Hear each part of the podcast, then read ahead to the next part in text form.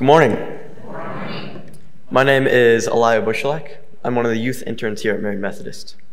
Today, our first scripture today comes from Philippians 4 10 through 20.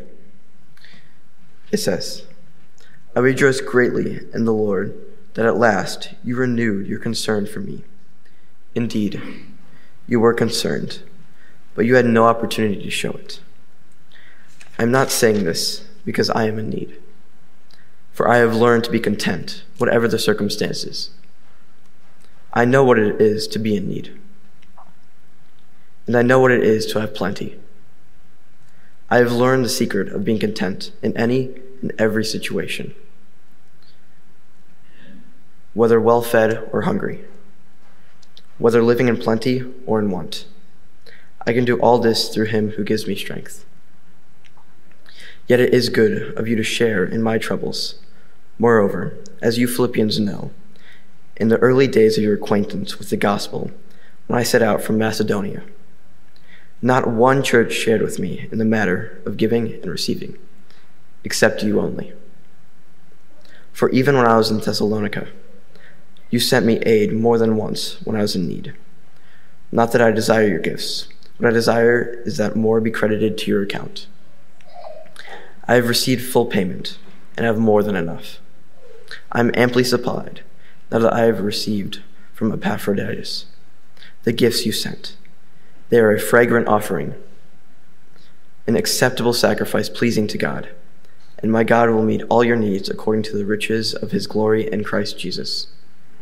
To our God and Father be glory forever and ever. Amen. Our second scripture today comes from Luke 23. 44 through 47. It reads It was about noon, and darkness came over the whole sky until three in the afternoon. For the sun stopped shining, and the curtain of the temple was torn in two. Jesus called out with a loud voice Father, in your hands I commit my spirit. When he had said this, he breathed his last breath. The centurion, seeing what had happened, praised God and said, Surely this was a righteous man. When Jesus had sacrificed himself, we were given everything that we needed. When the church of Philippi gave Paul everything he had needed, Paul was very thankful for their gifts. Paul didn't need anymore because he had learned to be content in every situation, whether it was good or bad. He knew that he had strength through Jesus. Would you please pray with me? Lord, we thank you for this day today and everyone here today. We ask that we may be able to understand your ultimate sacrifice and love for us.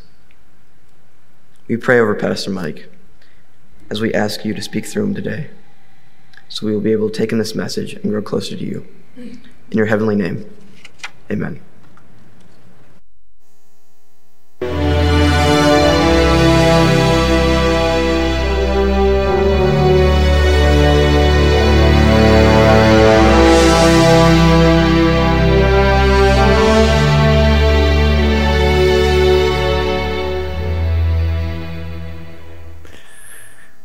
Well, I'm going to echo what my colleagues have said. Good morning. So glad you're here worshiping with us, either here in the church at 5050 REC Drive or joining the hundreds that join with us on the church online. We're glad that you're here. Um, I do want to echo a couple of things that were said in the pre service announcements, and that one is to come back on April 16th for the congregational vote. It's right after this worship service. And, you know, I don't really like to tell tales, but one of the people that go to the earlier service says they all need to come back so that the yahoos that go to 1015 don't control the vote. So let's show them what we can do, all right? So come on back. Um, and today, uh, we're turning a page in our life in ministry today. Um, Holy Communion today is going to be taken through intinction.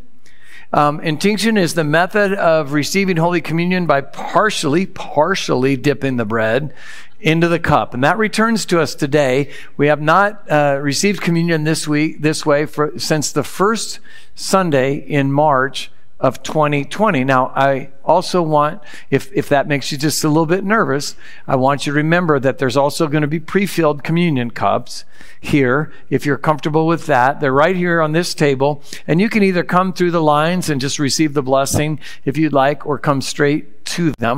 We understand that. And if you're taking one to someone in their seat, please uh, take them.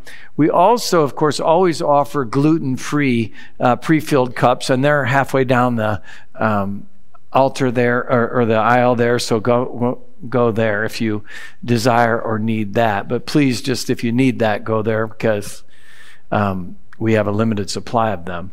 And I want to make sure that you know that regardless of whether you take a piece of bread and dip it into a cup, or if you take one of the, the cups that we've been using for several years, or if you go to the gluten free table, they are all Holy Communion. Amen? Our missions uh, team put this statement out stepping out locally and globally with the good news of Jesus Christ. That is to be one of the pieces of the DNA that is Marian Methodist Church. And so our mission is to step out. And never do you have an easier opportunity to step out locally than right now. And that is simply in the next few days, make an invitation. Make an invitation for, for someone to, to drop in uh, digitally and listen to one of those five Lenten moments. The first one drops tomorrow morning at 7 a.m. They're amazing. Uh, great testimonies of faith. Or make a call and say, hey, come on out to communion with me on Thursday. Those times are printed as well. Or, and I will guarantee you this, the, haunting, powerful service that is Good Friday at 7 p.m. Uh, this Friday evening will not be a disappointment to you. And of course, Easter Sunday, I promise you this if you invite any of your friends, any of your family to any of these things, by simply doing what we're supposed to do, they will be inspired and the power of Christ will be spoken to them. So come on back and bring them with you. This is Palm Passion Sunday. Those two Sundays are put together in the Christian calendar. You saw the children, weren't they cute? You're supposed to say, ah, they were cute. And they were flashing palms that we asked them to do. Some of them know the story well, others of them don't. But here's the second part of that story.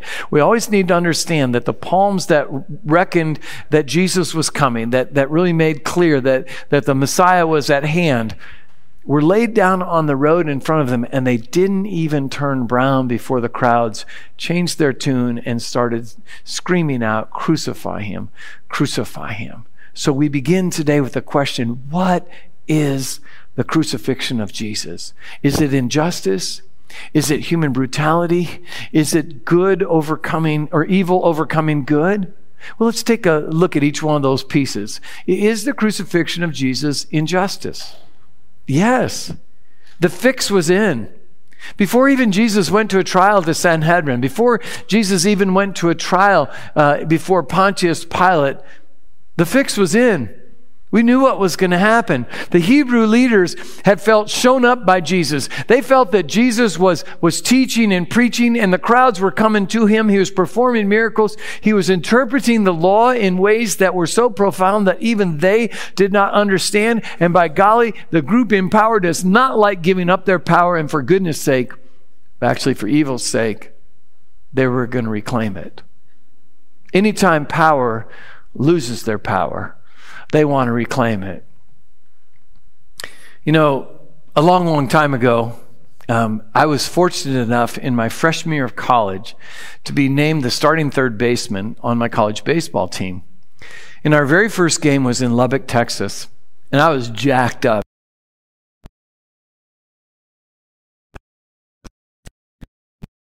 Fired up, you know, and I think I was batting second or third in the lineup that day. And I got up there, I'm fired up, and I get up there, my first at bat, and the ball comes about, fastball right across my knees. And the umpire says, strike one. And I never, ever argued with umpire, but I was so jacked up, I smacked my bat on the plate and said, come on, Blue. I turned and faced the umpire. You never turn and face the umpire. Mike, you'll understand this. Next pitch. It's about right here, right at the bill of my cap. You know what it was called? Strike two. And so I got 0 and 2, and I thought, man, I be better be ready. And this pitcher throws about a 56 foot curveball, which meant it bounced way out there. And the umpire says, strike three. And I started walking back to my dugout, and he looked at me. He says, Number 10, you have any questions? I said, I believe I understand the situation. You know, but when you slap your bat on, on, the, uh, on the plate and you, you take some of the power from the, the umpire, they're going to claim it back. When Jesus went around Galilee and thousands of people came to him, the power says we are going to get that back no matter what. So, what a sham. For Jesus, there was no justice. No one came to his defense. They had predicted him guilty days before the trial. So, is this injustice? The, what, the crucifixion of Jesus? Yes, absolutely. Was it also human brutality? Absolutely. Today, our confirmation kids, which are in seventh and eighth grade, 13 year olds by and large, they received from their teachers the physical diagrams of the punishments, the hurts put on Jesus before and on the cross. Uh, we someone gave these to me years ago, and they have um, like MRI sketches of what it would have been and how it would have felt to have your hand tied down and then have a stake driven through your arm as it broke the cartilage and broke the bones on the way through, and what it would have felt like to have your, your, your feet tied together and then had a longer post shoved through them, what it was like to have these, this crown of thorns, which, by the way, this is representative of the crown of thorns in Israel. Um, so, so the thorns are about as big and as sharp and as hard as a sharpened pencil, and to have those beat onto your head, they received all those. And I remember when I, when I got those from one of our confirmation teachers, probably 12, 15 years ago, I said, oh no, these are way too harsh. We should not give these to young people. And he was adamant, saying, my children have looked at them, and if we don't understand the brutality of Jesus' crucifixion, then we may not understand it all. So if you're sitting next to a seventh or eighth grader, they can show it to you. But those photos are a lot. They're not photos of Jesus. Obviously, they're MRI d- depictions. But they're a lot because it was a lot. The crucifixion was absolutely humanly physically brutal. They're def- definitive because they're accurate, because the physical crucifixion was human brutality in full bloom. And the psychological brutality was significant too. Not only did Jesus' supporters turn on him, but this is very public humiliation. First of all, he's got a Middle Easterner stripped to the waist. That's really bad. Secondly, we don't crucify in the Roman Empire people off to the side somewhere. Jesus was crucified on the main thoroughfare that led from the Damascus gate to Damascus, Syria. A main thoroughfare. He was hanging there on the hill of Golgotha where all could see him along with others. At this cross, human brutality has reached its height. Is the crucifixion of Jesus evil overcoming good? It would appear so. The contemporary off, uh, audience would have only seen the difficulty, the power of the Romans, the ruthlessness of them, the, the, the priests and the scribes calling back the strength. But I want to remind you when you look at the cross and you read these stories of the passion, things are not always as they appear. So, so stay right where you're at. Is the crucifixion of Jesus injustice, hum, human brutality, and evil overcoming? Yes, and it's also the perfect gift. The absolute perfect gift. It was given with the recipient in mind. That's you, me, and everyone else. And it's exactly what every human being needs. You see, at the cross, Christ's life was given, it wasn't taken. Jesus giving himself is premeditated. The Romans didn't take Jesus' life. It might have looked like that to a contemporary audience, but he gave it. He gave it as a gift.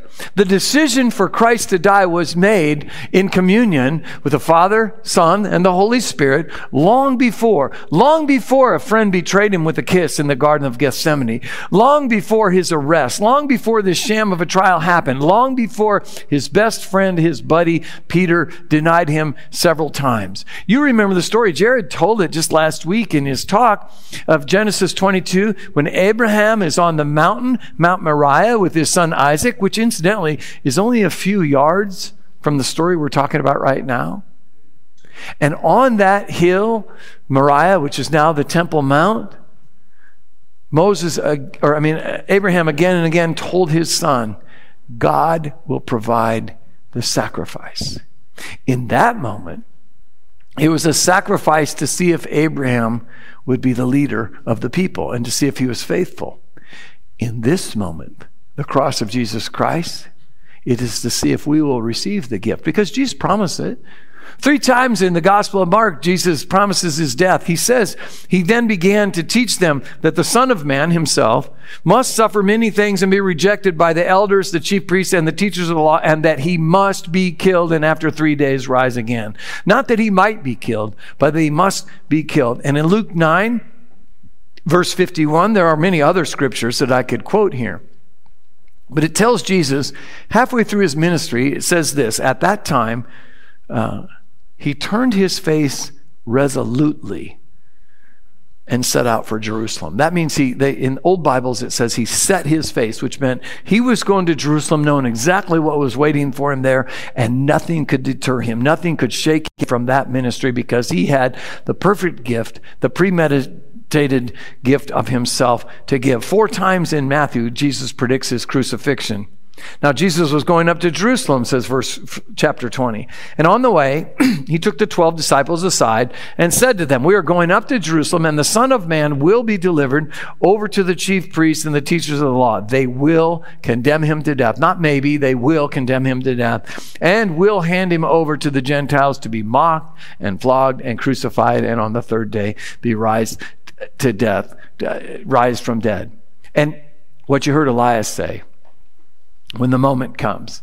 Uh, he read from Luke chapter 23. Uh, the 46th verse says, Jesus called out with a loud voice, Father, into your hands I commit my spirit. He didn't say, My God, they've killed me. Oh my goodness, I've been murdered. No. He says, I commit my spirit to you. You see, Jesus is giving himself as the perfect sacrifice. In Romans 5, verse 6, one of my hundred favorite Bible verses, you see at just the right time, at the right time. When we were still powerless, Christ died for the ungodly. The sinless, Jesus, dies for the sinful, us. The sinless Jesus dies for the sinful and gives the undeserved gift. The perfect bestows himself sacrificially for the imperfect. And of course, you know John 3:16, but I want you to hear 6:17 as well. For God so loved the world that he gave his one and only son, that whoever would believe in him shall not perish but have eternal life. For God did not send his son into the world to condemn the world, but to save the world through him. This is all about the gift we don't deserve for the unjust receiving perfect freedom. And that's what the perfect gift does. Now, don't miss this. Jesus giving himself is risky. Immediacy always diminishes in time. The effect of something that happens always draws down as time goes on. Because I don't know if you know this, those of you that are on Facebook or uh, TikTok right now do. The human attention span is brief. Some of you haven't stayed with me the first 15 minutes of the talk. Come on back. We know that the human attention span is brief because everyone here has been to Christmas morning, right? Oh, Dad, I want this toy, I want this toy, I want this game, I want this game. And 20 minutes later, it's either broke, lost, or they're not interested anymore. They're so excited. But then that passes. Human interest wanes we were just blessed, Teresa and I, to be in uh, the Netherlands, in Belgium. And in those places, we saw these beautiful cathedrals built to the glory of God, built with, I don't know how much monies or euros or whatever. They're gorgeous.